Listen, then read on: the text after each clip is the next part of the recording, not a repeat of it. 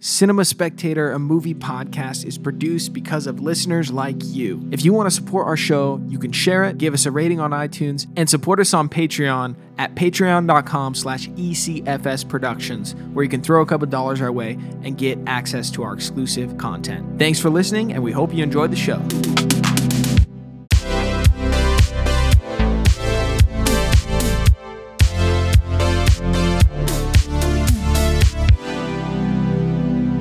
And welcome to Cinema Spectator, a show where an expert and a casual movie fan watch movies in the cinematic canon. Today's film is The Only Son, directed by Yasujiro Ozu, starring Choko Aida and Shinichi Himori. I know I'm butchering all of the names, and I will forever uh, for the rest of this month.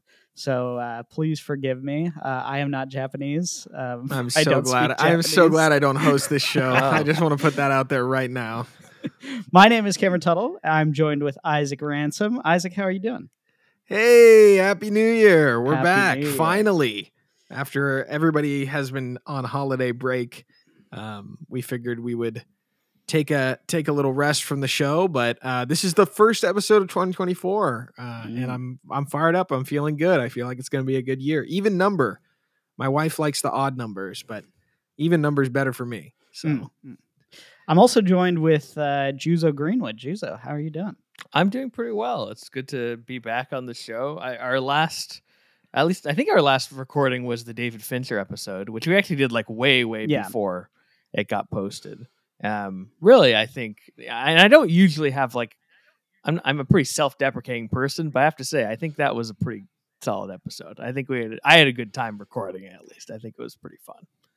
So uh, yeah, Yeah, we had a great time. Um, and obviously, like Fincher, he's someone who's very special to both of us. oh, yeah. Um, led a lot of our uh, thoughts and feelings about film, and uh, for me, you know, he was someone who who really pulled me in early on. So definitely go check out that uh, that episode. We did a even deeper dive than we did on the show, which which. To be fair, I think we watched like seven or eight of his movies on the show already. So Oh yeah, no, I we've made done Cameron- a pretty deep dive. I made him watch Alien Three, uh, and that was that. Honestly, was a big part of my enjoyment of the episode was how much Cameron hated Alien Three, which is baffling because I think it's a very good film. But we don't need to relitigate it. Um, well, since we haven't seen each other for so long, um, I've had plenty of movies that I've watched and one uh, miniseries that I do want to touch on. Um, uh, two of these are rewatches, um, things that I was w- sort of watching with Kiana or, um, you know, that I put on in the background. Uh, I watched Prisoners again, which is a great movie. Um, we talked about it on the show. Um, so go check that episode out. Um, it's one of those movies I talked about when I rewatched Silence of the Lambs, where uh, it's a movie that just keeps growing and growing in my mind as as I think about it and as I, as I rewatch it. And Prisoners is is the same thing. It's such an impeccably well made movie, um, and you know, in some ways, it's making me uh, excited about uh, Dune Part Two. So you know, I am I am hopeful uh, for sort of the you know the next stretch of Villeneuve's career. Um, and then the other one that I rewatched, and this was a first time watch for Kiana, was uh, The Last Dance, which is the Michael Jordan Oh my god! miniseries um, documentary. It's it's kind of ten episodes, shorter ish episodes, like forty five minutes, um, but it is actually just so well done. It's such good filmmaking, such good storytelling. Um, Kiana is not someone who likes basketball, who cares about basketball. I mean, she does a little bit. Um, she'll watch the games and stuff, but uh, you know, really b- basically had had almost zero interest in watching this um, this show, and then we uh, put it on. It was uh, on ESPN or something late at night, and so I just put it on. Um, and we were watching it, and she was like, "Wait, can we just start this over? Because like this is amazing." Um, so if you haven't seen The Last Dance, I would I would so highly recommend it. Can I? have Um, I have to say that's funny you bring that up because I actually just watched that show. I don't know if we ever talked about this, Cameron, but I watched it a few months ago for the first time. Um, Ah. And I, I'd really put it off for a while because I was like, I don't care about basketball, you know, and it sticks out, you know, anything that's a Yeah. TV show, I just automatically it has to take a lot for me to see it. But I figured I think it was the only I think it might be the only thing that you and my brother Kazu have recommended to me. So I, I finally sort of caved, Mm. and it was quite good. It definitely has a little bit of that gloss of Michael Jordan being the executive producer of the show. But as a person who doesn't, I don't like follow basketball at all, or I didn't know know anything about the team. Actually, it maybe it made it more interesting because I was learning all this, seeing all these games for the first time, and also just seeing Right. you know, you know, you sort of accept the common knowledge of Jordan's greatness at the game, but actually, like seeing this footage is pretty extraordinary, and it's great. Just a cast of characters like Dennis Rodman is just hilarious. Oh, I Um, love him. I love the, the thing that I think was really brilliant in the movie was everyone looking at the iPads where they'd show someone else what someone else said. That was really funny. yeah. Um, Steve Kerr is great. I love Steve Kerr, fellow ramen shop uh, fan. Uh, we see him sometimes there, Mm. and, or we have seen him there.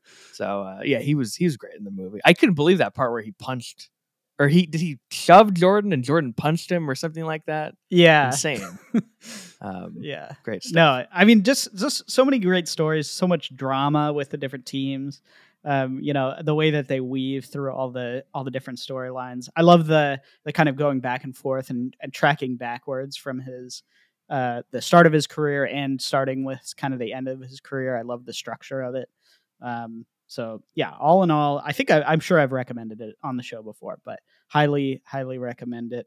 Um, Isaac, have you ever seen that Little Last Dance? No, no, no, no. I have not seen it. Yeah i would i would give that a shot as someone who really genuinely does not care about basketball so. Um the other thing that i watched that was a first watch uh was my octopus teacher which i had never seen before. Um and it is a great little documentary. I don't have too much to say other than um yeah really interesting story and i think um i don't know it's a very odd movie in a lot of ways. Um, the the director is kind of an odd guy, you can tell, and you know his his sort of fascination with with the octopus is um, is just very interesting to see. Uh, the only reason we watched it was because I went snorkeling one day when I was in Hawaii, and uh, and we actually did see an octopus, and it was it was great. It was really cute, um, Oh. and I was very surprised at at seeing the octopus because usually they're very well hidden, but um, it appeared, and then Kiana was like, "We should watch that documentary about the octopus." So, um, other than that, it's it's a you know it's an interesting little slice of life documentary in some ways. Um, and then the the only new movie that I watched, which I saw in theaters, uh, was The Iron Claw, which I really really liked. Um, we were talking briefly before the show um, just about how good um, that performance is uh, by Zac Efron, and you know he's he's someone who I think literally the only performance I've seen him in is like High School Musical one and two, probably. um, I don't think I've ever seen him Oh, in really? anything else. Not even Uh, Not that I can think of. Uh, you know what? I did watch the first Neighbors. That's true. I, I think that's Um, a great movie. Yeah. Um, but you know, other than that, I really just have have zero frame of reference for what he's been doing in his career. Other than, I mean, I know he was in Baywatch, and I know like there were certain certain times where he was cast as kind of the the hunk guy. Um, but in this performance, I mean, uh, he just really shines as a very very strong character actor in this movie. Um, so I was I was very shocked at at you know how much um, thought and emotion and and sort of um, vulnerability he put into the performance.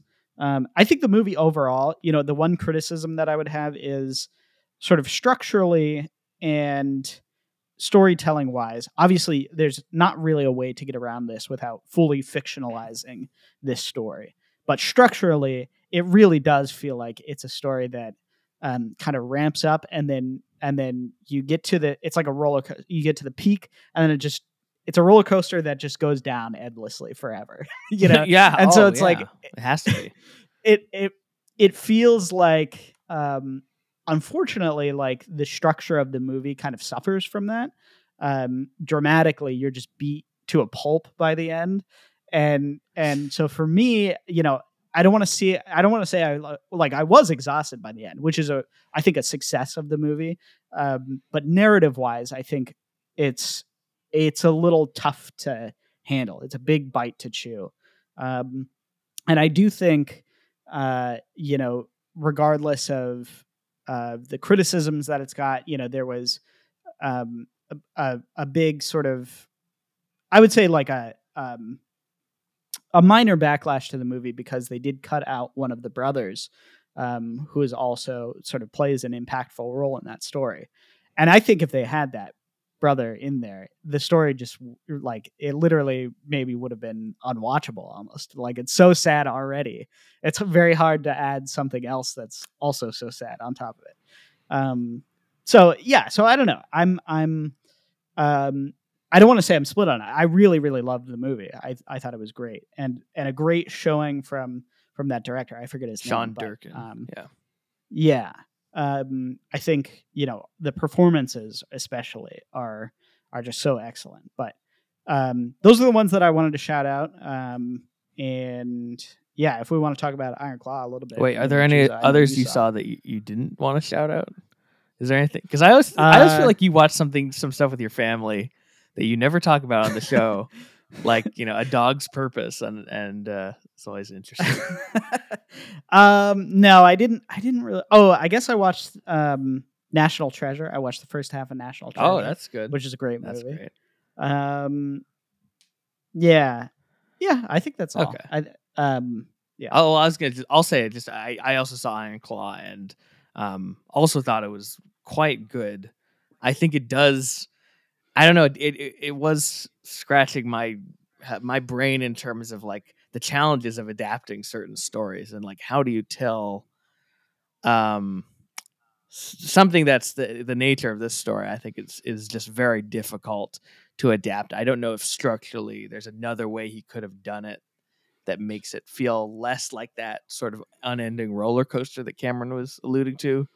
Um, but I think it's it's it given the challenges, I think he did quite a good job, and I think also just um, resisted what it could have been, which is like super melodramatic or kind of embarrassing. I think he he pulls things back a lot, and I th- also think uh, Zac Efron is doing that as well in his performance, and as someone who's yeah. very charming and very kind of um he tends to be a pretty outgoing presence in movies um he really kind of uh, captures this sort of almost introverted energy in the in the movie that was really surprising to me like those quiet scenes with him and lily james was also terrific um it was really unexpected and then also just unexpected that combination of that gentleness with the huge like bulked up like body he has in the movie i mean it's Yeah. it's pretty it's a pretty uh, fascinating sort of contrast and a great movie about kind of uh, I don't know what you want to say masculinity fathers and sons. Definitely I was gonna say reminded me a lot of waves in some ways. I think that the idea of this like father who's driving Mhm. his kids in the athletic field and also uh, first man in some ways also which is about like men who can't really express what they have going on inside of them. Holt mccallany by the way as the father really terrific. He's he plays bill tench in mindhunter. Really good. Yeah. Um, I also want to shout out from that movie the performance of the the youngest son, who I think does just a terrific job. yeah Um, you know, just a very sad performance, um, but a very you know, especially in the early you know parts of the film, a very like ho- it's it's a very endearing performance. You know, you want success for him. Mhm.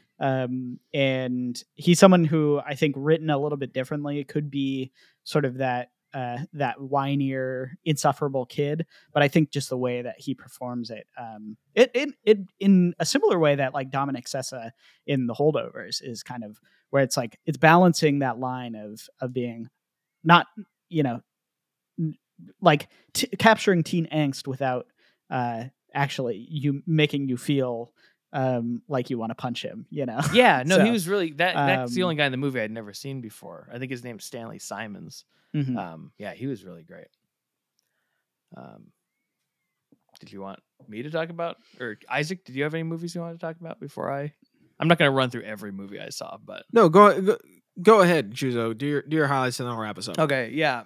Um Yeah, Iron Claw. Let's see. Uh, one, one movie, the first movie I watched of the year, a rewatch, but I hadn't seen it in about almost nine years now, is The Martian. I watched with my grandma. Have you guys seen that? Yeah. I have not. I have not. Yeah, that that's uh I th- I think it's held up quite well. It it it feels so of a different time. I mean, for a movie that came out in 2015, it feels as of a different time as like Casablanca or something to me. Just in terms of a big scale movie star movie, a big scale science fiction movie. No movie looks this good on that level of budget other than I think Avatar or um, Dune. Like there are very few movies that look like that. That's just like an original one-off movie. There's no sequel, um, and then also just the uh, the optimism of the movie and the, the the sensibility of like America and China will come together and like we'll all team up to bring this guy home. It's so like jovial and good spirited. I cannot believe it's by Ridley Scott. I mean, I think when I saw it in 2015, I didn't know much about Ridley and I didn't know I hadn't seen interviews with him. I didn't hadn't seen many of his movies. And to think that this 78 year old, like the grumpiest English man you've ever seen, made a movie that like unironically rolls the credits to "I Will Survive" by Gloria Gaynor um, is just a, a wonderful surprise. And um, yeah, we had a, just a great time watching it. I think Matt Damon is just uh, terrific. Um, so that that was a lot of fun. Um, That that's Juliana's least favorite actor ever. oh my God, Juliana, we're gonna have to have a talk about this. Why is she not like she, Matt uh, Damon? she she is like, I just want to punch him. I just want to punch her. She just hates. I think it was because we watched Departed together, and that didn't help. And then after Yeah, that, we true. watched like Downsizing, and she was like, I hate this guy. Those aren't really the I- best I- examples of of Damon. No, actually, I Definitely not downsizing. That's the funny thing about when you said that you want to punch him. I, I don't even I can't even really contradict that because I think that's for me that's part of the appeal of like half of his movies is how much you want to punch him in the face. I mean, actually, my dad and I just last night we watched The Informant, the Soderbergh movie, with Matt Damon plays like the biggest imbecile, like one of the biggest imbeciles I've ever seen in any movie. Um, and I don't know, it's a delight. I think he's amazing in that movie too. Um, the Martian, though, he's in like movie star mode, and it really struck me how much it's right. like with someone who's good doing the kind of because he's kind of doing a Deadpool almost narration or what, what became a Deadpool style meta narration. Um, with someone as charming as him, it doesn't make my skin crawl. Um, but with Ryan Reynolds and most people, it, it's the worst thing ever. But I'm, with him, I was okay with it. Um, let's see. We also revisited Nebraska, which I think is one of the Mm. great, probably top fifty movies of all time. Um, we I think we watched that back in the dorms, right, Cameron? Um, yeah. Really wonderful movie by Alexander Payne, who made uh, The Holdovers, which we talked about. I think Nebraska is probably his best movie, and um, And downsizing. and downsizing. That's right. Yeah, downsizing is his only, his only miss. Everything else Payne has made is is great. Um, but yeah, just uh, a wonderful, like, beautiful movie about uh, old age and and uh, about this young younger son's relationship to his father. Um, I just I just love it. Um, and then the one movie I really just wanted to sort of shout out because it it really blew me away. I watched this movie called How Green Was My Valley. Do you have you heard of this movie, Cameron?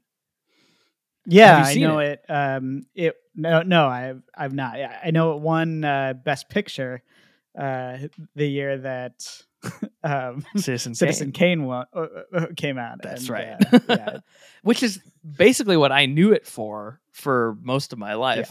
Um, and I've, I, but I, with the sort of resurgence of John Ford, uh, with the Fabelmans, and I've been watching some of his movies, and also my grandma. I'm not sure if she.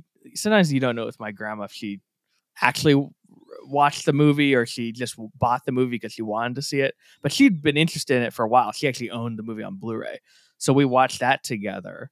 And I'm someone who's pretty not agnostic about John Ford, but I can't say I loved everyone. Like I don't love The Searchers. I like it a lot, and I think it's like one of the best endings ever. But I'm not always over the moon about him. Um, this movie, I was like leveled by. I was like absolutely. I it was like one of the most moving movie experiences I had all year, not even in a good setting. We're just watching my grandma's little TV. There's stuff going on in the house. Like it's not even an ideal way to see a movie. And yet the power of this movie that's from 83 years ago came right through. And um, I think it's just it's kind of uh, reminded me oddly of more recent movies that have used narration and kind of explored uh, memory and the past in this kind of way where an older character is like or the, the little boy character in the movie is narrating it as an adult and um, just beautifully made like an astonishing looking movie one of the most amazing sets you'll ever see in a movie this sort of mining village in wales and um, I don't know. I was just deeply moved by it. I think in of all the movies I watched for the first time last year, it's like number one or maybe number two after The Deer Hunter. I think it's just a. Mm. I, th- I think we should do it on the show at some point because I think it's just extraordinary.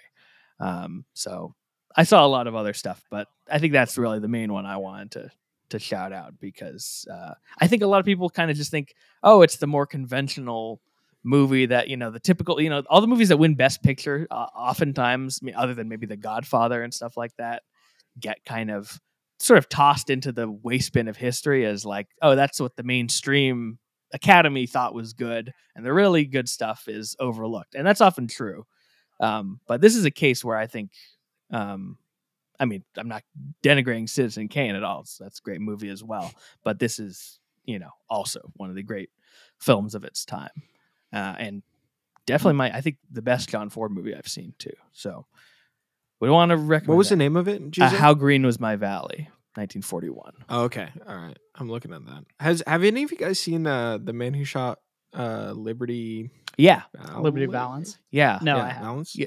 That was was that any good? That was when I watched after the Fabelmans, and I had that kind of experience of being like, "Oh, that was pretty good," but I wasn't. It didn't like blow me away. You know, I was yeah, okay. I know it's it's to most people it's like his best movie, but I wasn't. I don't know. I kind of find when he was a little bit younger, his style to be a little bit more interesting to me than his older movie his movies as he got older. But um, I don't know. It's a good movie though. It's worth seeing. Well, I I enjoyed the Searchers, but I didn't like it as much as Red River. I think Red River was more fun to me for some reason. There was some sort of energy about Red River with click that clicked with me more than the Searchers. So I'd like to I'd like to give John Ford another shot. I enjoy watching his movies. Um, I feel like there's some kind of connection with his westerns uh, and and myself. So yeah, I think you'd like um, this one. I, there's such a like a range of style and kinds of stories in the movie. Like it's parts that are about family. There's romance. There's a lot of stuff about religion. There's um, it's really funny. There's like slapstick comedy scenes, and then there's scenes that are like deeply, deeply moving. I think it's kind of a sort of movie that can appeal to a lot of sensibilities. Mm-hmm. Cool, awesome. Yeah, I I don't know, Cameron. I mean, we're starting off the year with some with some old movies, so I think I think we're on the right the right step for this uh, podcast. We're only 25 minutes in. We haven't got to, or however long uh, I, I think we actually had some time on the clock before we actually started, but uh, I'm I'm gonna make this quick, as quick as I possibly can. I I spent a lot of time uh, over the break watching football. I had a guilty pleasure of watching the TV show Survivor, which I've I have not watched. So I've been uh, just indulging on some garbage reality TV, Mm-mm-mm. but I'm kind of impressed with it. It is not garbage. I, am kind of impressed. It is it. not garbage. oh my god! I'm really surprised. Oh. I'm actually really surprised. Uh, I I have been uh like kind of addicted to it. I, I'll watch a season on a streaming service and be like, yeah, that's enough for me. But then I just come crawling back. I'm like, okay, what what's one more season? You know, what's what's the problem with it? So I I you know what, Juzo, I'm I'm sorry for that slander. I I am probably as addicted as you are, but uh, the more I watch it, the more I enjoy uh, enjoy it, and uh, it's just great television. I think it's just it's kind of dumb at times, and it's really um, impressive. However, they produce that show, I have no idea how they actually do it, but uh, I usually enjoy it a lot. My favorite thing to do as I'm watching it is I don't care about the games that they're playing. So I'll usually skip the explanation of how to play, like uh, you know, five minutes in, and then start watching. It's way more entertaining because really? obviously the show is all about the drama at camp and where people are are kind of like talking behind each other's backs. That's the best stuff.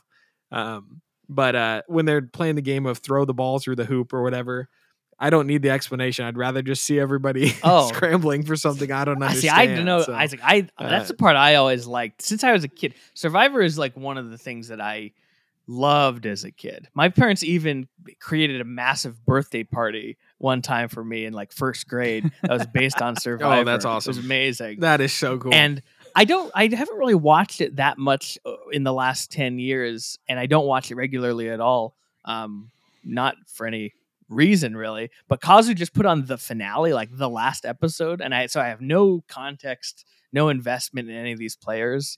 And I was like locked in, man. I was riveted watching Yeah. this thing. And they had this challenge where they were, had to carry these like, like, uh, little like uh, bowls through this thing, and if they bump into the it, the tower collapses, and have to start again. And it was some of the just most electric, uh, whatever you want to. I I I I reticent to even call this filmmaking, but it, it is great what they do. Like the way it's crafted, yeah, it's yeah, great. It is. Like they had It these is. like long lens shots of the players where they're putting the thing on, and you see them like locked in, like putting it on there. And I was just like, man, this is really it's well crafted for as kind of, you know, it's just a game. Um, it, I I think it's really great, and and and even the kind of just- silly the players being interviewed and their strategies, and, and they always get like these. There's always like one like absolute moron on the team. Um, it's it's I don't know. It's very it's just fun to watch. It's really fun to watch. I uh yeah, and then they they do this thing each season where they kind of change it up like, "Oh, this season there's 3 teams instead of 2 teams," or "This season we're bringing back old players," or "This team it's going to be like pretty people versus smart people." And and they always like do this the, kind of this different spin on it that uh, you're like, "Oh, I could keep watching this, I guess," you know. Um yeah, some of it's on Netflix, some of it's on Prime. I'm watching one on Prime right now. There was a character Cameron that I that he was the first one voted off the island. I don't know what season I'm watching but he had this whole strategy where he's like gonna reverse psychology people to vote him off. He like explained this whole thing where he's like, he's like, I'm just gonna tell everyone to vote me off. It's cool because I can't do it. He's like, but I'm actually playing a guy that people sympathize with. And then I have to make someone else look worse than me. He had this whole plan, and it just resulted in him getting voted off. It was hilarious. I was like, this is uh he he had so much screen time only for him to be out that first episode. I was like, this is That's so something, man. So yeah, I've been watching a lot of that, um, having my mind melt. And on top of football, let's just say, you know, I got the most out of my break with it when it came to media. Um, and I've been uh I've been um playing some video games. I've been playing the Mass Effect trilogy. Obviously not the place to be talking about video games, but just interesting uh, to see interactive media and storytelling. That game has so much writing and I just feel like it's starting to bruise some ideas in my head. Like, where are the writers? You know, in in a generation of like AI, content driven timeline, get the stuff out. You know, when stuff is really well written, even if it's janky and old, it still stands out. You know, Hmm. in video games, I think that's true in movies. So, um, really been enjoying that. The one movie that I wanted to bring to the table that I did watch over the break is a film that had a lot of controversy and I finally watched it. It's called Sound of Freedom. Oh, I did watch it on Amazon. Um, I have heard a lot about this. I have um, some conservative friends who are like, "You got to watch this movie because you know it stands up against you know all those crazy Hollywood liberal elites and stuff." You know, and then there's the, the all the all the feed of news. You know, the Sound of Freedom is is the best movie. You know, the highest and and to be honest my my interest in in really watching it kind of came from a place from the show of uh, studios succeeding with high gross profits outside of the hollywood system um, so i sat down and watched it uh, i think that the movie outside of the controversy is actually pretty good uh, i think it's it's solid but i don't think it's perfect and i do think that the subject material obviously dealing with like you know child trafficking is it, it does a good job conveying it as wrong Um, I think one of the one of the things Jeez, it would that be really a failure if they did uh, the opposite. yeah, yeah. Well, I mean, one of the things is like, I I don't know how you don't have that be black and white, but there's also something about uh, it being black and white that makes it feel like you know good versus evil. There's like kind of that old school thing, and I will say the the creators of the film, um, I think did did a good job in like kind of capturing that Jason Bourne esque feel with this movie. There's a little bit of the action sort of, you know, like special ops thing going on with it. So there there are like some other elements, but I think the film is overall pretty simple. I had mm, um, a few issues with like the production of it, but this again, this is outside the system. I really hated the music. I really hated the choice of the scoring and the music in the movie. It like really bothered me, and it was a primary point at the beginning and the end. They tried to like close it out with music, uh, and so I'm sorry if you haven't seen it because if you watch it now, it's gonna bug you. Um, at least it would bug me if I watch it. It was just I just found the music really irritating. Um, oh, it's the Pan's so that was the guy. Interesting. yeah uh and then um the the second thing is that i think it's kind of like 20 minutes too long uh, i feel like it has a little bit of some pacing issues the greatest scene in the movie uh is this like big sort of like um con setup where they catch a bunch of pedos and stuff and it's really great it's a really great scene i think that's what the movie does best. The setup before that takes forever and there's also a lot of um there's there's a lot like setting up like where the motivation is coming from to like want to uh you know do this whole operation and and it just it just like it also spends time like you know kind of introducing the subject matter a lot of like you know not showing but you still have to sit there for 30 minutes knowing what they're talking about and kind of you know they do they kind of do the thing of like you don't see anything you don't have to like face it head on. It's pretty it's pretty tasteful but it still is like it made me feel pretty yucky uh which i don't know like that uh, uh, obviously right? I think that's probably the movie's hardest thing right uh, is that it, it it's dealing with very difficult subject matter. Um but i feel like if it was 20 minutes shorter it could have been a great experience i mean there were little moments in the movie where there's like a boat going across the water and you're looking at it and it's still going across the water and it's st- I'm like, dude, that's like four seconds on the clock you could have shaved right there. You know, there were, it just felt like a lot of moments like that where we didn't need the boat for a 12 second shot. It could have been a six second shot, right? Well, you're gonna hate the guy we're about to talk. Oh about. yeah. We'll get there. We will get there. Um, yeah. Uh, the difference is I was more engaged with this movie than that one. All right. So, uh, yeah, the overall, like I, I do think like if you're interested in seeing something outside the system, it, it's worth watching. Obviously, you know, viewer discretion. It's, it is a, a serious subject matter. I think it's handled fairly well and could be a little shorter, but, um, yeah, I mean, it's cool to see a movie like this exist and, um, I would I, I want to see more from the studio. Hopefully we can see more lower budget, high high profit movies. Um I I do think that this film highly benefited from the press that it got. Uh, without the press, it wouldn't have gone anywhere. But um, kind of the big setup and and climax, which happens in the middle of the movie, even though it should have happened at the end, which happened at the middle of the movie. Um, it is it is incredible, and they do this thing at the end of the movie where they show the footage from like the real operation, and you're like, "Holy smokes!" Like this looks just like the movie, which is is pretty wild. So, um, yeah, I, I'd say it was good, but not. It's not the extremes that I've heard on either side. It's not the worst movie ever, and it's not the greatest movie ever. So, uh, kind of what I expected when I when I walked into it. But uh, this is, of course, Cinema Spectator. You can support us at patreon.com slash ECFS Productions. If you enjoy the show, you want to give us uh, a couple bucks to get some exclusive content there. Uh, if you don't have a few dollars, it's all good. Just giving us a rating, sharing the show helps our production grow. We really appreciate your time with us, hanging out with us, and listening to us rant for half an hour before we get to the review of this movie. But I don't even know what we're going to talk about. I could I could go on a lot longer.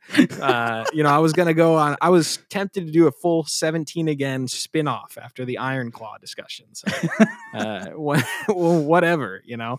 here we are watching another boring black and white movie. Uh, Boring? Cameron, What give us talking about? context about? why we're doing this. I mean, Well- the director literally makes a joke about his own movie halfway through it, so I don't he know. what does to do say. that. He does actually do that. That's true. Wait, does he? I But remember that. oh, go ahead. yeah, no, he he does. He does. Um, uh, yeah, which is pretty funny. Okay, you got to give him credit for that at least. Um, that was the moment where I was like, "This movie's not as bad as I thought." I will say. um, yes, well, I have been wanting to do this for a while. I've been wanting to dive uh, you into uh, Ozu movies, specifically because they're something that I um, sort of through like grit and and you know gritting my teeth and bearing the uh, boredom that I felt in many classes. Um, I actually took a semester long class um, diving into. We watched like almost all of his movies, um, and you know, so so I I really did have to grit and bear uh, many of the um, uh, what you would what, what probably most people would say is just very very boring movies of of Ozu, and in in some ways, um, he's a director who like you know like. Uh, uh, you can get on board with uh, like Kurosawa movies or even like you know some of the animation uh, where it's like it's you know the, they're they're action packed or they're you know they have this this sort of hook at the beginning.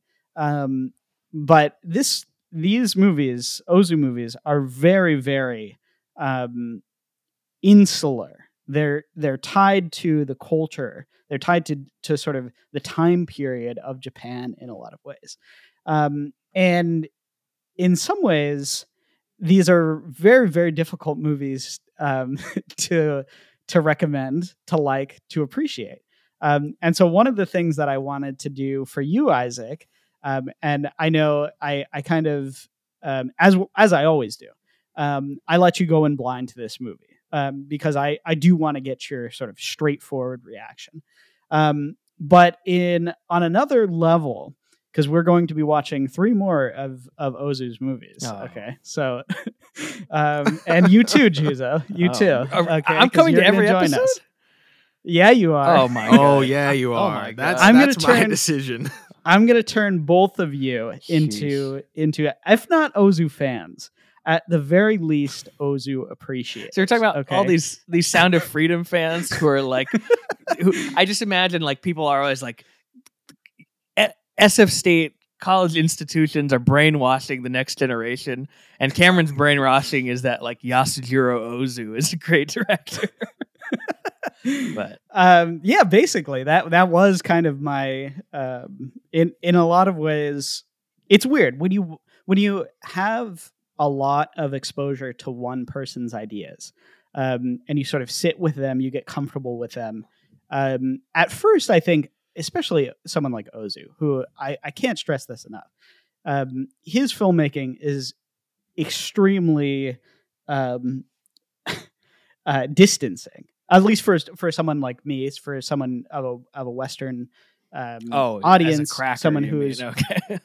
No, I mean Oh, okay. even even just the fact that we live almost hundred years after he made this movie, you know, ninety years after he made this movie, you know, there's something about that where where there's this is a movie that um, uh, shouldn't really appeal to to anybody of the modern era, um, and I do think uh, one of the one of the challenges of of watching this movie for you and watching the next uh, handful of movies for you th- that that I would challenge both of you is to sort of um, instead of being sort of sort of expressly critical about um, you know these are the things that I want to to to talk about with the these are the points and blah blah blah.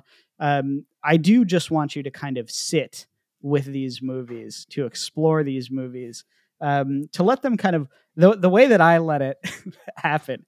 Um, but I think it's probably what you feel about Tenet, um, Juzo, What? is to not think not think about the movie, uh, but just just to let it wash over. I would almost you know, argue it's the polar. It's like the exact opposite of how I feel about Ozu, which is that it it it's ridiculous and stupid and doesn't work, but it's incredibly entertaining to watch. And this is like the opposite where it, like i think it actually i i'm, I'm Yeah. sort of playing like playing up like i hate it i i thought it was i didn't hate the movie um but it's not fun to watch like at all and i don't think it's even well, well but that's that's kind of what I mean. That's actually that that's what I mean is um, with something like Tenet, you know, the the feeling that you're having wash over you is is sort of this this energy and this uh, you know the the craftsmanships and, and whatnot. You're not really thinking about sort of anything that's going on. But for Ozu movies, it is it is the opposite, um, where it is very plot heavy. It's very dry.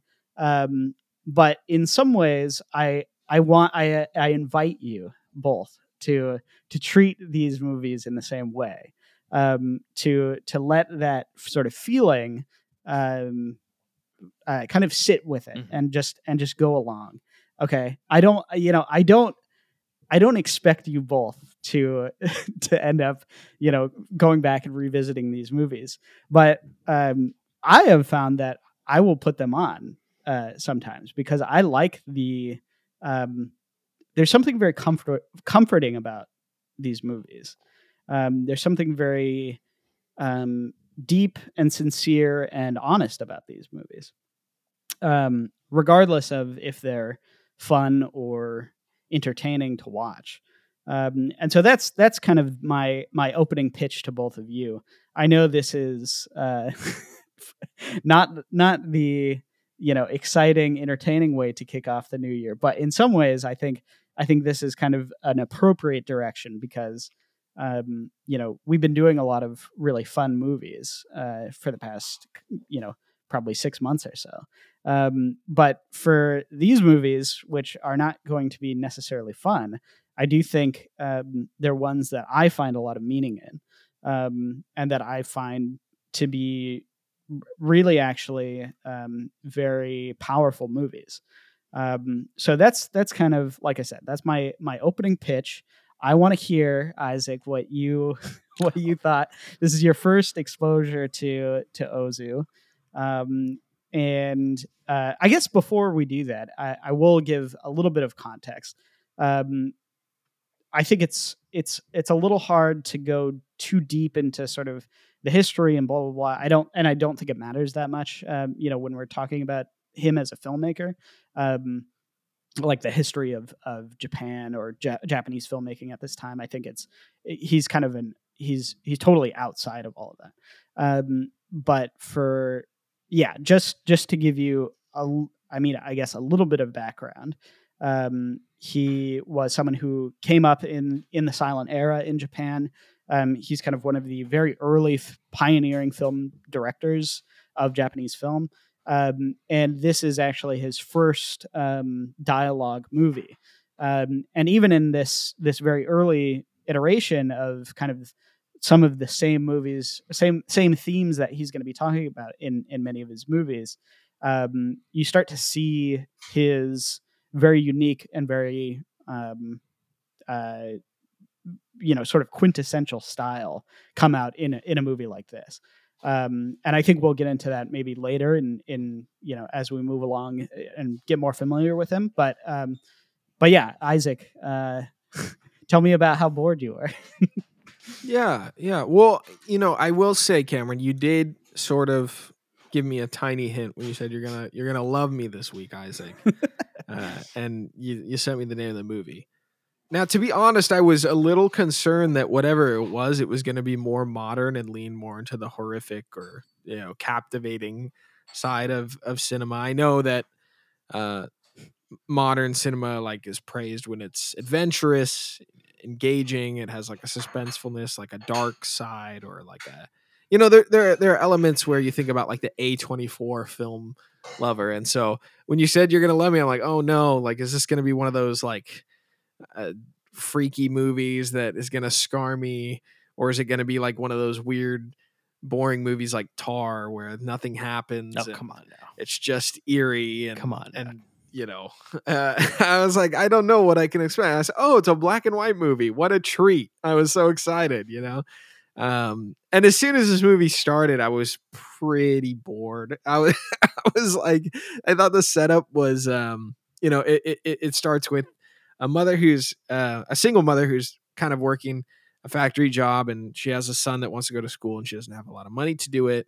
Um, and the setup is basically that she um, decides that she is going to overextend herself and work hard to send her son away to school, uh, being the kind of major sacrifice only for the majority of the film uh, to follow her journey to visit her son when she's much older uh, to see what he's become uh, in the big city uh, after he went to school. I felt like the setup at the beginning of the movie was what I was really bored of.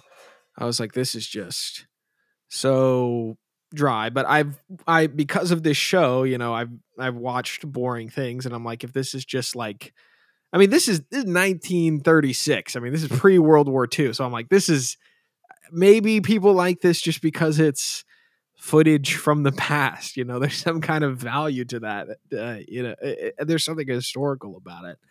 Um, and I don't think there's anything to to ride home about the acting in the the movie, but you know, as it as it kind of continues forward, and uh, the mother begins to visit the city, and um, there there's the relationship between her and her son. Kind of the cracks begin to show, and there's some tension built up between her son, who is not uh, really succeeding in the city and not really doing much with his life, and his mother who has slaved away to give him the life he wanted and there's guilt with him and there's suddenly there's like this um, kind of character complexity that was out of left field for me uh, because i thought i was just going to be bored watching old footage the entire time. Or it was going to devolve into some sort of uh, film where people are running around the room uh, what you know, and I, I, don't, I don't know. Like sometimes old movies, like you know, the people are scurrying about because it's like action packed, right? Like like or uh, something Howard like Hawks or something. So I, yeah, I, I, didn't know something like that was going to break out where they're like jumping on trolleys or something. I was like, where where is this going? That's an Ozu know? movie I'd like uh, to see. Yeah, yeah, uh, and, one that he never made. No. and uh, instead, it's very contemplative in in these emotions, right?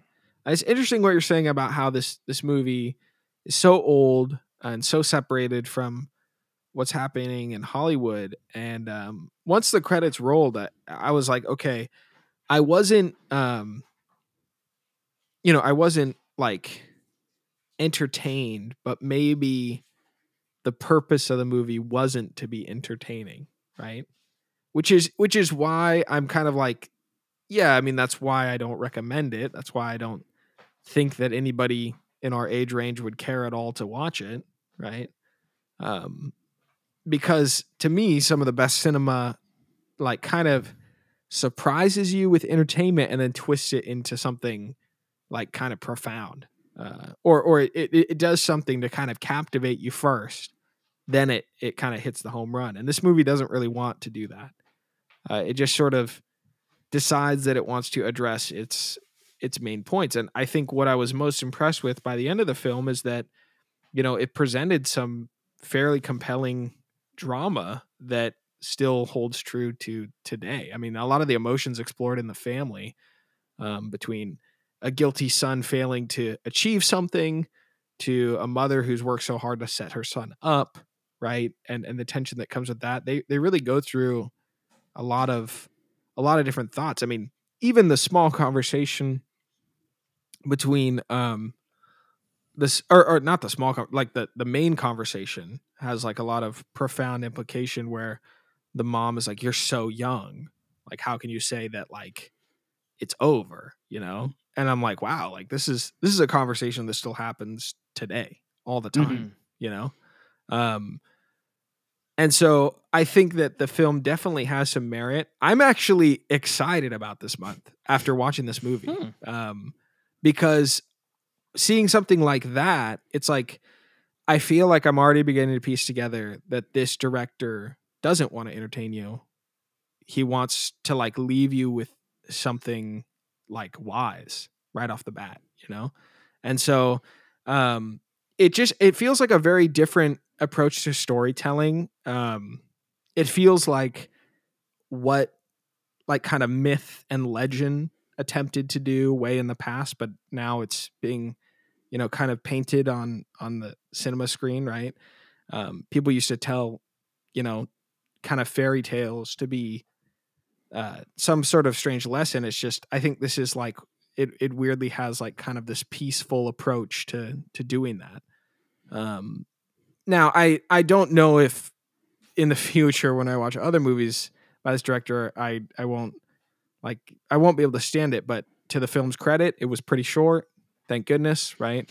Uh, to the film to the film's credit, I think it's its ending statements and and what it's trying to say like it's wisdom that's still matters, you know, 90 years later or 90 you know, 90 years later or whatever.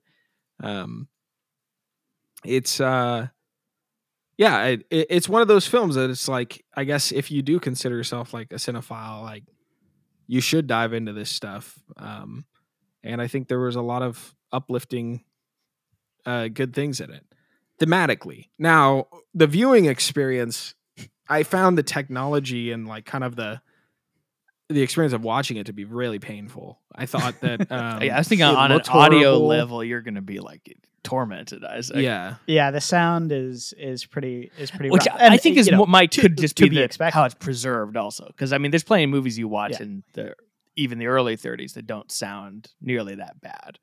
Um, Well, and also you have to think um, this is one of the very earliest um, talking pictures in Japan, which is you know not necessarily a um, you know at this point. I mean, it's a it's a pretty technologically advanced country, but it's you know it's not to where it is now. And you know, talking pictures um, they were only invented uh, a handful of years before by Americans. So this is sort of really, really brand new technology uh, that's imported to Japan. You know, so this, so I will say, um, obviously, his films uh, do increase in quality in terms of just uh, just the length of time that it, um, you know, the next movie that we're going to watch is from 1949, and um, you know, there's already a, a great increase in quality. So.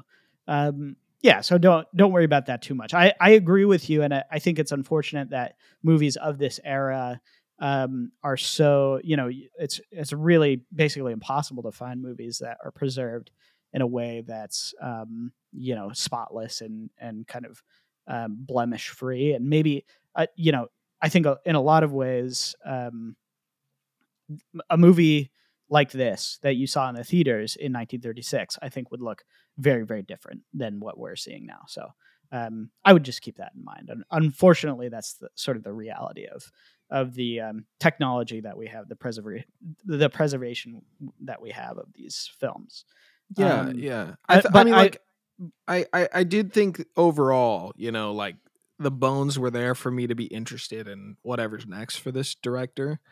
Um, I do think that you, you know, the the presentation's rough because it's so old.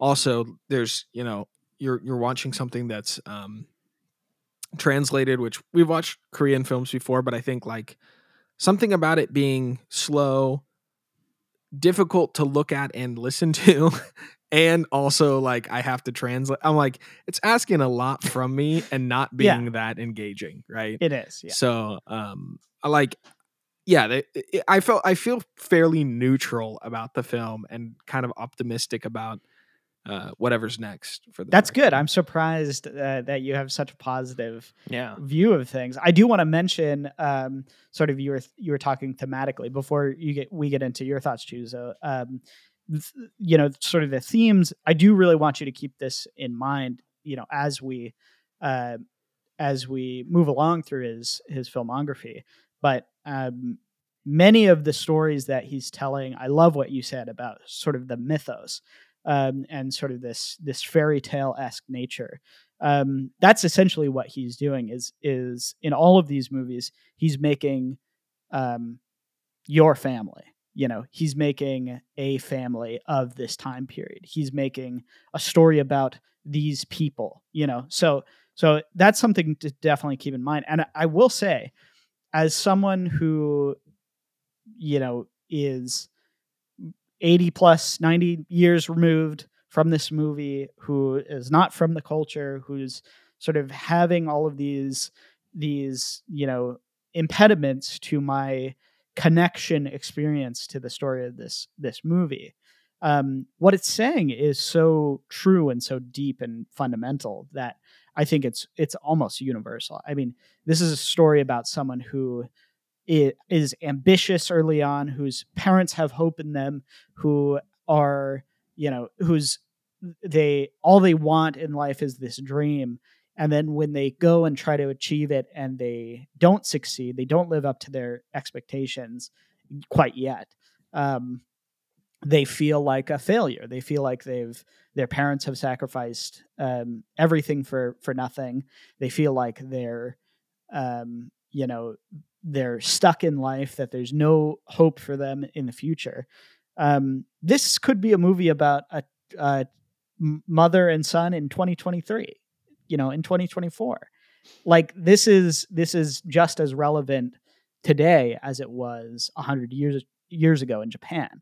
So I think that's one thing to keep in mind of about how um yes this is a this is kind of a parable about these you know this specific time period in Japan but in some ways it's a very Ozu is a very smart um storyteller in this way. And and you know his you know the the ability to capture this this essence of um you know of guilt and failure and not living up to expectations. I mean these are things that are um echoed in a lot of his of his movies going forward but there are also things that are still just so relevant to um, you know how we feel about ourselves. Um, and so that is one thing that i that i will definitely ask you to keep in mind moving forward. Um, viewing the next couple of his movies is um, think about what is relevant to to our own experience um, and and sort of think about sort of the prescience of a filmmaker you know of, of this era commenting on, about maybe just a, a universal human experience. Um, Juzo, I'm I'm curious. You're someone who has seen Tokyo Story, I believe. Long I think that's ago. the only Yeah. Ozu movie. Um, so and and I will say this was intentional that I picked a movie that was an hour and 20 minutes. Okay. it was intentional. um, because I know this is like we're dipping our toes in a bit and we're gonna dive in deeper. Uh, His movies really aren't that long, but some of them are like in the two hour mark. So I didn't want to start you off on a two hour movie. Um, and I think as as this is like kind of as simple and as distilled as it gets for a movie like you know like he makes um and and we'll only sort of build on this foundational block moving forward um Juzo, i'm curious to to hear your your experience with this movie Yeah. Well, first of all, I want to address something from earlier in the episode. I, I used a, a word that may have been derogatory to Isaac based on his reaction, the word cracker. And I just want to say I'd like to apologize to the white community if anyone was offended by my use. It was meant. It, Oh, I, I I thought it was like just a hilarious, aggressive take against. I was like, what is going on? it was meant purely. I had my jest. mic- I had my my mic muted, and I was like, I don't even know. I just we're going long already. Let's just uh let's just move on from that. okay. you know? Yeah. No worries. Uh, so I just wanted to address that, and then the movie is the movie itself. Um, Get to the point. Yeah, yeah, yeah. I mean, come on, let's hear it. yeah, I I definitely shared some of Isaac's experience of it being difficult to get into in some ways.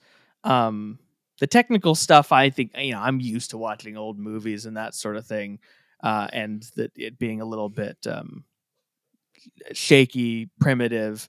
That's not not a big deal. Actually, I thought it's quite beautifully shot, and um, Yes. I I kind of love the way he composes images in the movie, and some of the stuff where he's shooting them like out by the smokestacks, and they're it's also that's a really great scene of them talking.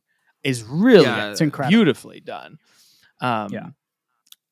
I there's there's just certain I have certain like hangups with parts of the the way he does things in in the movie, like the whole shot reverse shot thing. He it's just very unusual, and it could just be a matter of getting used to it. Just like once you've watched a lot of Ozu movies, you kind of fall into the rhythm of it. But it is odd. It has a quality of kind of like you almost feel them saying like, "All right, cut. Let's do another setup." Turn the camera around, face the other person. Like it, it feels it's very staged. I guess is what I would say about it. On the other hand of that, the performances have a naturalism that's really unusual for um, not just Japanese cinema, because I mean, my, my comparison is like the ridiculous overacting of those Kurosawa movies that I just cannot stand. At least the ones I've seen, at least the, the samurai ones in particular. Um, but also even the the American movies of the 30s. I mean, it was film yeah. filmmaking was not a naturalistic medium; it's very much a theatrical medium at the time. And so to see these kind of performances from this 88 year old movie, um, is really interesting. And but it, and then it's like funny because at times it's like sometimes it's like really bad. I mean, the, one thing that was just fun, and this is just like it doesn't matter at all, but it just both times it happened, it, I like noticed it was the kid where they the kids are pretending to cry. And I was so that's oh, and yeah. at least one of them maybe the kid was actually like the character was pretending to cry, but one of them it's like the kid was like you saw him standing there and he's like, "Oh, I'm supposed to cry now," and he goes, "Boo hoo." And uh, yeah, that was okay. That was- I just want to point out that that's a joke. I know that uh, you're not familiar with Ozu's uh, style of very dry humor, but both of those sequences was he faking? So he was joke. faking both times. I thought the second time he was yeah. not faking. No, he's faking this. Well, well, it's it's just funny because they they have the same cry. That's that's basically yeah. That's oh, okay. that's the gist yeah, okay. of the joke. I thought it, I thought um, it was I thought it was kind of funny. I was like, oh, so Ozu hates children. That's what it is. a little it's bit. Just, it's a just little coming bit. out. You know, he does. There's a cynical um, edge to it. Yeah. Well, there's a movie that we we um, are not going to watch. That's kind of later in his career. Um, that's actually exclusively children. Um, and it's a pretty funny movie. It's one of his comedies, but um, but uh, is that Good Morning? Yeah, anyways, no, it's uh, oh yeah, it's Good Morning. Uh, yeah, yeah. No, um, it's I hate children. yeah, no, um, but basically, basically, I mean, there's a very, it's a very, um, it's a very cynical movie. Um, but I will say, you know, speaking of of sort of crying scenes, the one of the one of the reasons you could tell that that's a joke is um, is very early on. There's a there's a sequence where they both are kind of where she she sort of breaks down and um and you know says like okay i'm going to put you through school i'm going to sacrifice and blah blah blah.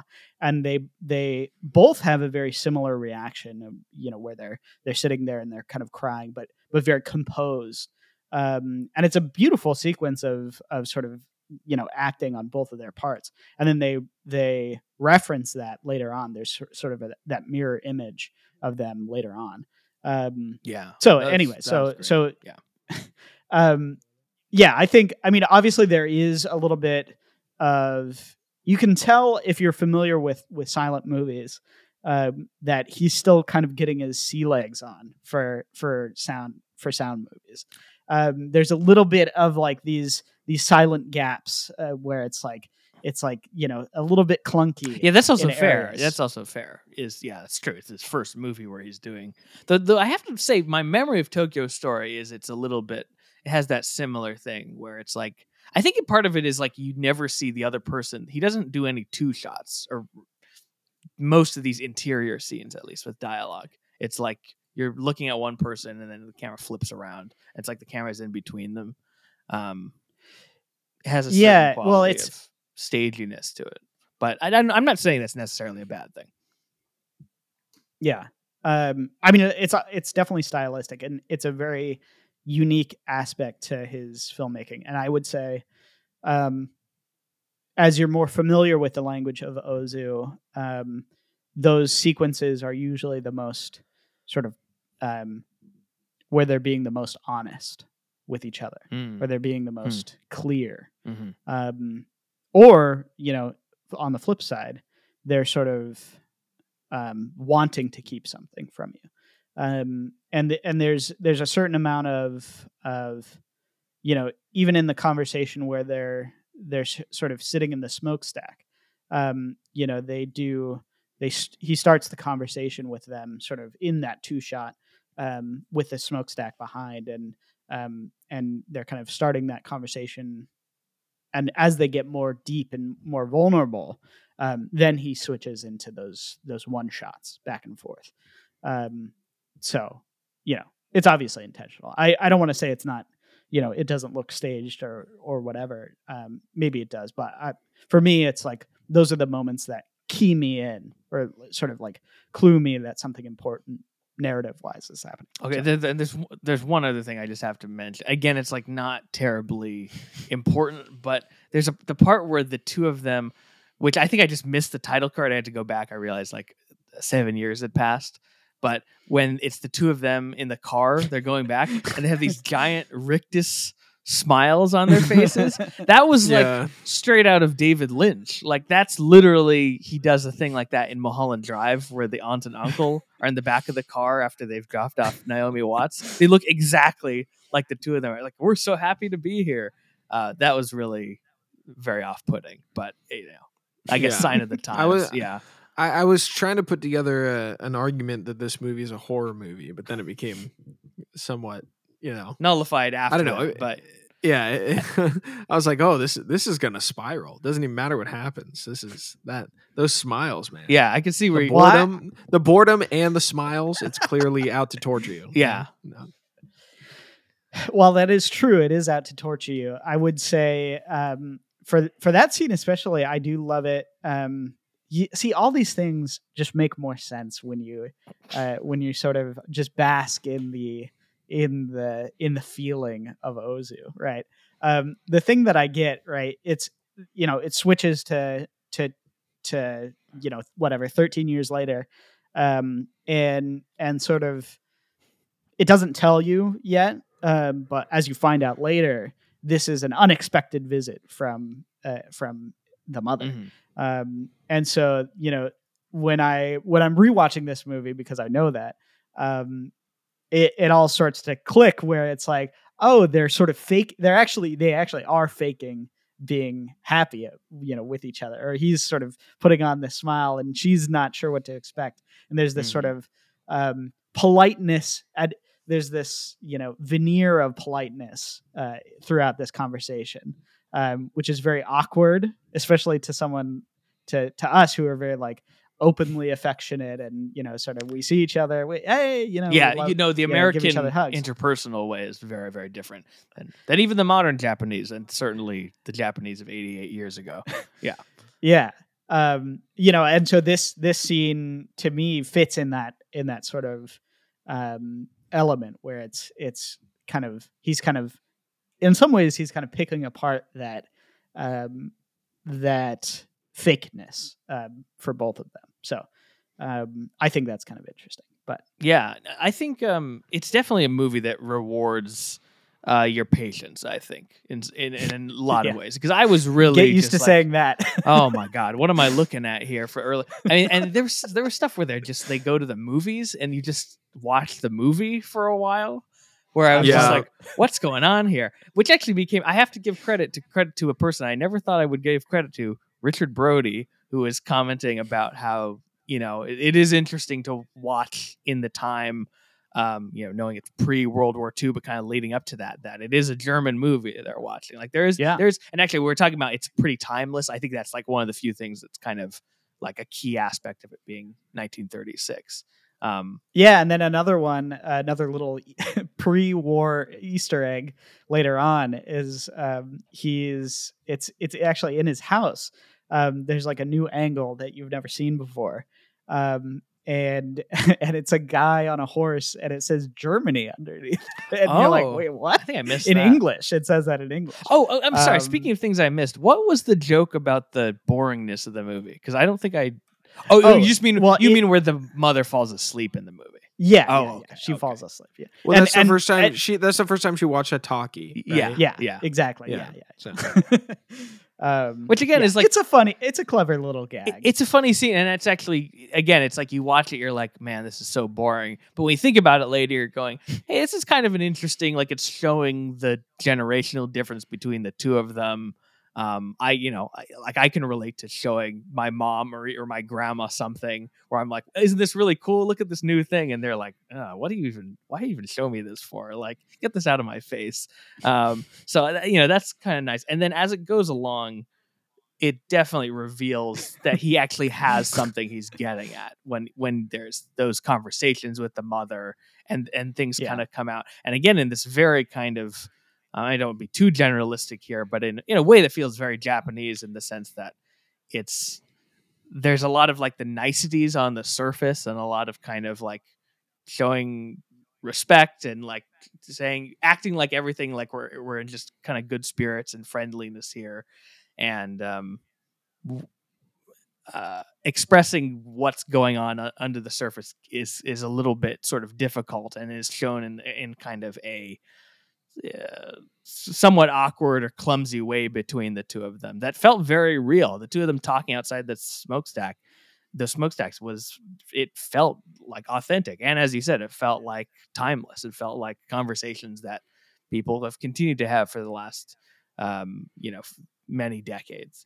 So yeah and then then other stuff like the whole thing with you know i'm watching the you start following the kid playing with the horse? Like that's another thing where i'm going like I, I was like what are we even doing here? Like what even what just happened? Like did i just like have an aneurysm? And then that pays off like it's a, a very touching you know scene that follows that of why he's getting so. so it's it's with these kinds of movies there's a certain amount of you going eh what? And then and then it's and sometimes you go eh what? And then the answer is not satisfying. But i felt like this movie it was somewhat satisfying even if it's not really. I think another thing this movie um, suffers from it for me personally is just the fact i've seen like better more rich deeper versions of these kind of stories just by people who have been influenced by ozu. And also you know as we were talking about this is also an early work for him. Um, but there's you know one of my favorite directors probably my favorite japanese directors hirokazu koreeda and he really like owes his entire career to i mean and i'm sure he himself would say is like he's making movies kind of in the spirit of uh, yasujiro ozu. And i think um, there are movies i've seen by him that you know explore very similar themes um, in a way that has a, have a little bit less artifice or staginess and have a little bit more um, it feels a little bit less of a i wouldn't say this is like a morality play but there is a, se- a sense of this being kind of like more of a fable than like a Mhm. hang out with like where you get a really deep understanding of like you know, going to talk about the holdovers or um you know uh, richard linklater you know before sunrise or something like movies where you really sit with the characters these characters are very kind of like sparsely drawn um more than just ideas i will say i think and, and it's not and the thing that distinguishes it from just being a message movie i think um is also just in the way that um like the ambivalence at by by the time you get to the end and the way the actress playing the mother uh, plays that as not just like oh all is well in the end it's it, the mo- he he's smart enough to not leave you with a sense of like oh all is fixed and here's we're gonna put a nice bow tie on this like it's Mm. showing that like life is still difficult and and is not uh, resolved and easy um but you know there there's a there's a glimmer of like hope in her eyes. So i think um i think it, it definitely like works works in that way even if i'm not over the moon about it and i'm not exactly like looking forward to tons of these kinds of movies. But you know maybe maybe they get better. I don't know. I, I mean i remember liking Tokyo Story when i saw it. I, there's a chance i might really like it a lot more so um I, i'm not uh, i'm i'm half humorously acting like this was like such an arduous experience it, it it was it was not Yeah. Well, I will say, um, at, at least for the talkie scene, um, I tried and I cannot find what movie they are watching. So my my question is: Hmm. Is it like a um, Robert Rodriguez Quentin Tarantino thing where he had like a buddy come in and film a scene or something, or like is it is it like an actual movie? I have no idea. I couldn't together to film it. yeah actually I Yeah. yeah to look that up let me see if i can I could not I could not for the life of me find uh find what movie that was. So um, it could have been just he he was making like a foreign movie in his movie, you know.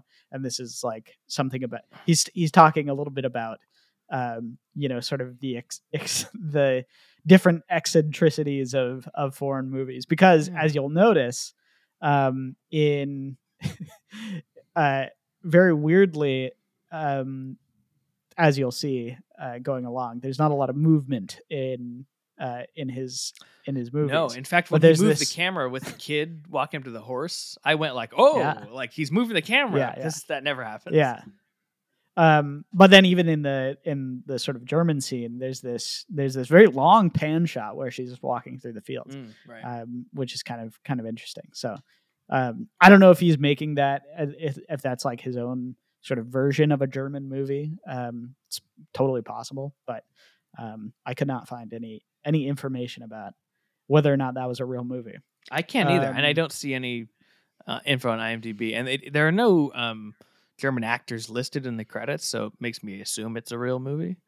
Um, but yeah i don't know yeah Someone, if someone Um, knows, write into the show. Let us know. um yeah so i guess um where i'll leave this off because um partially this is this is a um invitation for both of you okay this movie is very easy i would say in terms of of digestibility um not easy Hmm. in terms of it's Debatable. enjoyable but it's it's an hour and 20 minutes it's really not that that big of a feat of of sort of um you know watching and i do think the sort of simple nature of the story lends itself to um you know making you lean in a bit and giving you a little bit of leeway um uh my sort of yeah my pitch in the rest of this um rest of this month is to sort of at least meet me halfway okay? I know you guys have been gracious enough to uh to uh sit down and watch through all these paying me. boring movies. You should be paying Um, me, but um but i do you know i i think these movies have sort of a simple brilliance to them um you know even a movie like this which is um you know admittedly not not really his his finest work after all the years though i i will say um visually i mean i think this movie looks stunning like you said Juzo. um i really i really love even you know the shots of them in the house when they're when they're talking and and all three of them are kind of um you know uh back to back um you Mhm. know through the walls like i just i think there's su- such beauty in in the way that he he frames these these shots um and as we'll see you know this is something that he um becomes very very well known for um is you know his his composition Can, can we talk about the, one other visual thing in the movie, which is like the pillow shots? Because that's something that Yeah. I mean, I, I will circle back to this, I'm sure, because that's a sort of a hallmark of his career. But those sort of interstitial moments you see, both between scenes, which is a, I mean, fairly standard thing where you show exterior or shots of kind of the, the setting before you cut into the location, but also like doing it in the midst of scenes, which um, also connects me back to there's a great uh, video by the Nerdwriter about the vase. Um, I think it's in late spring. I can't remember which Ozu. I think it's late spring, where he cuts so like he has a shot of a woman, and then he cuts to a vase in the middle of that, and he cuts back to her, and uh, he, did a really nice analysis of that. Um, but this movie had some really interesting stuff like that in the midst of the some of the more like you know what Ozu's version of emotionally intense scene, which is like the scene in the house after they've kind of uh, put out into the open their feelings about his situation, um, including a very very long shot. I was curious what uh, both of you thought of this, where he just holds on this shot for it felt like thirty seconds or something. You know what I'm talking it, about? It probably It was like a is. Yeah, doorway or it's, It's a shot of like a, it's a shot of like a toddler's like um seat or like a like it's a it's kind of an ugly shot um surprisingly, but it it it it almost feels like the the sort of very messy situation that they're in, Hmm. um, which which I love. Um, the one that I was going to say uh, that struck me this time, and I, I think maybe let's explain what a pillow shot actually is. Um, Isaac, are you familiar with this term or no? No, I'm not. Um, yeah, so a, a pillow shot, which I think is almost exclusively like an Ozu thing. I think people don't really talk about them in in context. They'll maybe they'll reference it, uh, but I think Ozu is very much the, um, you know, the person who people think of when when they think of pillow shots. Um, it was actually coined by the phrase was coined by a critic, um, and it's uh, in reference to I think pillow words in poetry, um, which are sort of these these words after the poetry, after a line, um, Hmm. that kind of change the context of a of a of a phrase, or will sort of alter the way that you think about a phrase, um, but don't have a structural meaning, right? They don't have something that's directly tied to the uh, to the line, Right. and so um, in Ozu movies, you know, this is very famous where he will sort of sometimes randomly, sometimes as a closing statement, sometimes as an opening statement, he'll sort of hold on some particular, you know, maybe it's a slice of life. Like there's one early on about two birds and they're kind of hopping down. Um, and there's another one, um, I think it's early where it's it's kind of just a sign on a train track, you know. Um, and so there's there's these, you know, and that would I would say be more of the establishing type of of Ozu pillow shot. Um, and then there's another one that I wanted to mention sort of later on. He's contemplating, um, you know, how he's going to get more money, or you know, it's it's kind of a vague um, what he's actually thinking about. But he's in his classroom at night school, um, and he's looking outside, um, and there's this blinking bee. that's, oh like, yeah. Oh, that was really great. Yeah. um, and it's just it's those are the ones that I like. I think I think there's ones in this movie specifically that you can like sort of actually connect to the story or like thematically if you really think hard about it. Like the two birds, you know, is is something that's I would say kind of obvious. Um, but something like that or something like the um, the the toddler seat, you know, after their their argument.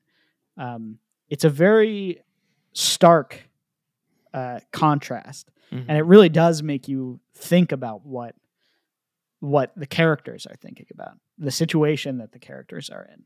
It, you know, for me, you know, he's looking out the window in that scene, and there's that blinking bee, and I'm thinking about, I'm I'm going through the the same thoughts that he is in his mind. Mhm. And so there's these very powerful moments where it takes you out of the um, the sort of very I would say the Western way of doing something like that is to show something that's connected to the character Mhm. or to be very direct with its Yeah, everything has to have a um, purpose. Like, yeah Yeah.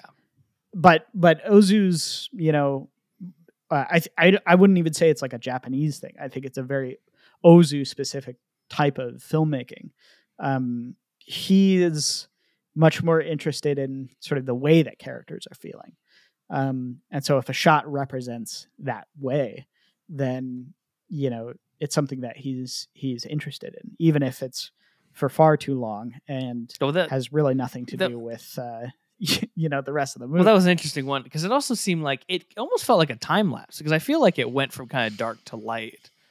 That that shot, um, of the of of the you know it felt like the light was coming up. I don't think it was a dissolve. It didn't look like a dissolve to me. But sometimes you know you see those shots where it kind of fades. You know, it's like you a Yeah. match dissolve, I guess you would call it. Um, I don't know. I I I, uh, I you know I don't want to belabor it too much because it, it definitely can get into like kind of film school stuff with this sort of thing. Um, but it definitely is is is, is the sort of thing that has uh, permeated films, especially I'd say more like art house or slow cinema, that kind of movies. Um, it's kind of just like a it's a technique that's not even it's not even just thought of as Ozu now. It's pretty ubiquitous with a lot of filmmakers. Um, and I what I what I just like about it is it serves like it can be looked at in just the literal sense of it's so it's showing you the place. It's giving you kind of just a taste of the setting. Um, it can be analyzed as something of the characters. And I think in some ways the most important purpose of them is just the sense of um, offsetting emotion and not like making things too melod. Like sometimes it is good to cut away from the um, center of like the emotional power of a scene just because if you fa- sometimes doing something completely head on you actually give less of the effect than if you kind of are doing it obliquely if i don't know if that makes Mm. any sense i just i'm Yeah. thinking of like i like i saw the bradley cooper movie maestro you know where he's doing these like long close-ups of himself like doing so much acting. And if you do it too much it like gets embarrassing. Like it, it it tips and he's a great actor but it tips from like wow that's so moving to geez this is kind of like too much. This is kind of embarrassing. And ozu who's already like very very subtle and restrained is almost saying like i need to pull back even further and like offset these kind of things and kind of like step away from it a little bit um and you know i think in, in that way it's it's kind of interesting it's a little bit like the um, I was thinking it's a little like in Taxi Driver where he pu- pushes the camera. That's a more like overt technique. But That's an obvious. he one. moves but yeah, the but camera right, away yeah. just in the sense of like the camera, like the director almost can't face the emotion that's within the frame and has to like move away from it. Anyway, Yeah. not really a good comparison, but you know what I mean. I don't know if I can join you guys on the frame by frame, you know, analysis of this. I, I really let it just kind of happen. You know, I definitely, which is fine. Uh, Oh yeah, yeah, I, I like this is so this is the this is the kind of conversation where I'm like, okay, I'm I'm like tuned out, you know, because I I'm I- sorry. I honestly no, it's a little annoying. no, no, no, no. I just, I just, um, I had a better like time watching it, kind of being like less engaged, which is weird. Even though I have to read subtitles, which is what forced me to have to like kind of stick with it. Um, so yeah, I, I don't like talking about the pillow shots. I do remember the the shot with the bee. Um, but you guys are talking about the the toddler chair. I like don't remember that at all. Do, do you remember the You shot know? where it held a long time, like on nothing though? No. Oh, okay. Uh, well, that felt like so much of the movie. you know? So you're like, do you remember the, the shot where nothing's happening? I mean, like ninety 82 percent of the movie. of yeah. yeah, yeah. So I mean, I don't even know what I'm supposed to say to that. You know, I just, uh yeah. There, there's, there's, but, but like at the end of the day, like thematically is wh- where it kind of won me back. Um. So I, yeah, I as far as like the the film analysis side, um, you guys are talking about how it's pretty or it's doing these different techniques, like that. That's pretty meta to me. I can't get behind saying this movie looks good. I can't get behind this saying this movie sounds good either. You know, Oh, I just it I, I, I do. I do feel like it's a very difficult film to approach. I really don't think most people should watch it. Um, well, I I think it's I- I worth think that- trying. It, it's just like you. It's not. It's not worth seeing just as like if you're recommending entertainment. I wouldn't recommend it, but it's not. Uh, in a way, it's actually not. It's probably one of the least like offensive movies. Like, actually, is this one of the rare movies that like your mom would watch, Cameron? Because I feel like what could you be offended by? She'd probably find it boring. Actually, find it boring, but like, there's nothing you could be Actually, offended you know by or off put by in the movie. Like, it's very yeah, You know. yeah. Nice. I would say actually all of Ozu's movies, with the exception of two, probably, um, are very thematically. I mean, they're they're very tame. Um, Are the other two have big nude scenes? What's the other? No, no, no, no. Just I just mean like thematically, they have um, m- more mature Okay. elements to. Is that the one where everyone's I- I- farting? Which is the one where everyone's farting? That's That's Good Morning, right? I don't know. Um, Not the children one. I don't know. There's. You know what? I think there is a sequence where they. Is that that? You know what? I've always heard about like there's an Ozu movie where like there's a bunch of fart jokes. That's all I've heard. I don't know. Yeah, um, it's not important. I that would be a very surprising twist. I, I think we should watch that one. That's well, he my does vote. have comedy. I mean, he does technically have comedies. Um, I don't remember if there is far. It's been a long time since I've when seen. when you when you said out loud in this review that you know Yep. that was like a, a comedy scene. I was like, yeah, that was a joke. It was a joke. this guy needs to get off stage because that was not really funny. You know, It's a joke. He comes. The kid comes up. He fake cries, and the dad gives him money. That's that's kind of funny. Come on. That's the thing about it. It- I think it's just about like it's more was like child acting in movies, I, especially old movies. Old movies have sometimes terrible child acting. So I think I actually, if it had been a current movie, I would have understood that to be funny. But that was just where I was like, is this actually just really bad acting? But I think No, he's think- fake crying. think you're right. he's yeah. well, anyways, um, and it is Good Morning, the fart one. But anyway, it's not the fart one. Yeah, man. That, sounds- that I feel like now we have to watch it. I'm making all these jokes about it might have. him It was. It was. children. It was sort of on the list. I was. I was con- contemplating putting Good Morning up there, but um, alas, I, there's more important movies. Good morning. No. that Kanye. That's a Um, great song, yeah. man. Yeah, R.I.P. Kanye. Anyway, that should be the new Oh, wait, he's alive. of that movie. All right. That should be the new edit of Good Morning. It's just to that to that to the that kids song. farting. they lay the Farting Kanye song over Ozu.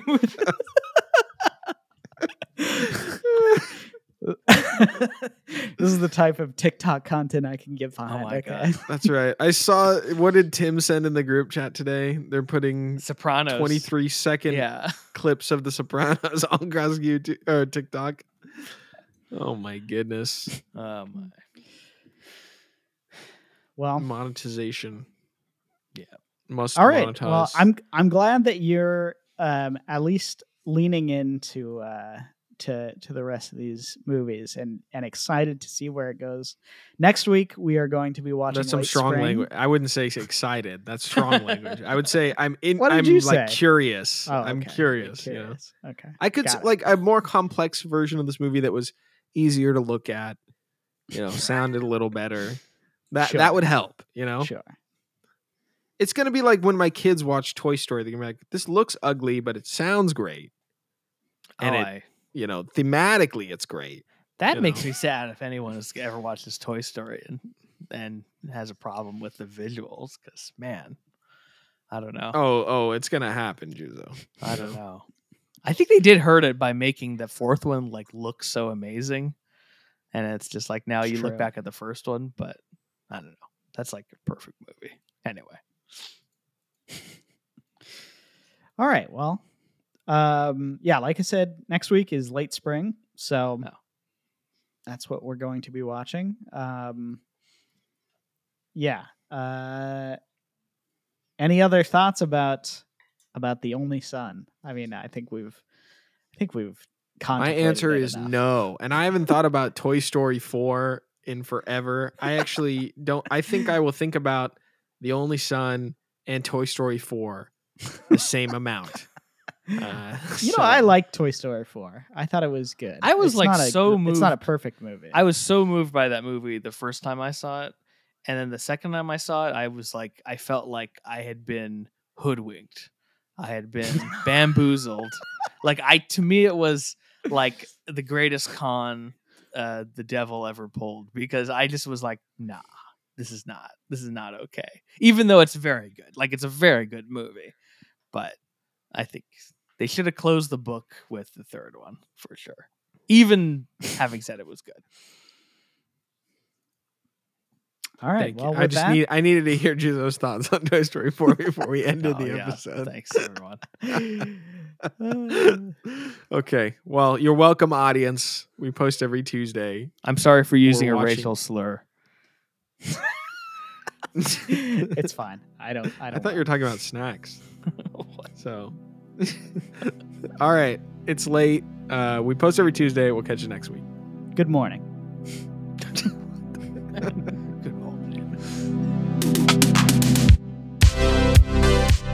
Cinema Spectator is an ECFS Productions podcast that is fully funded on patreon.com.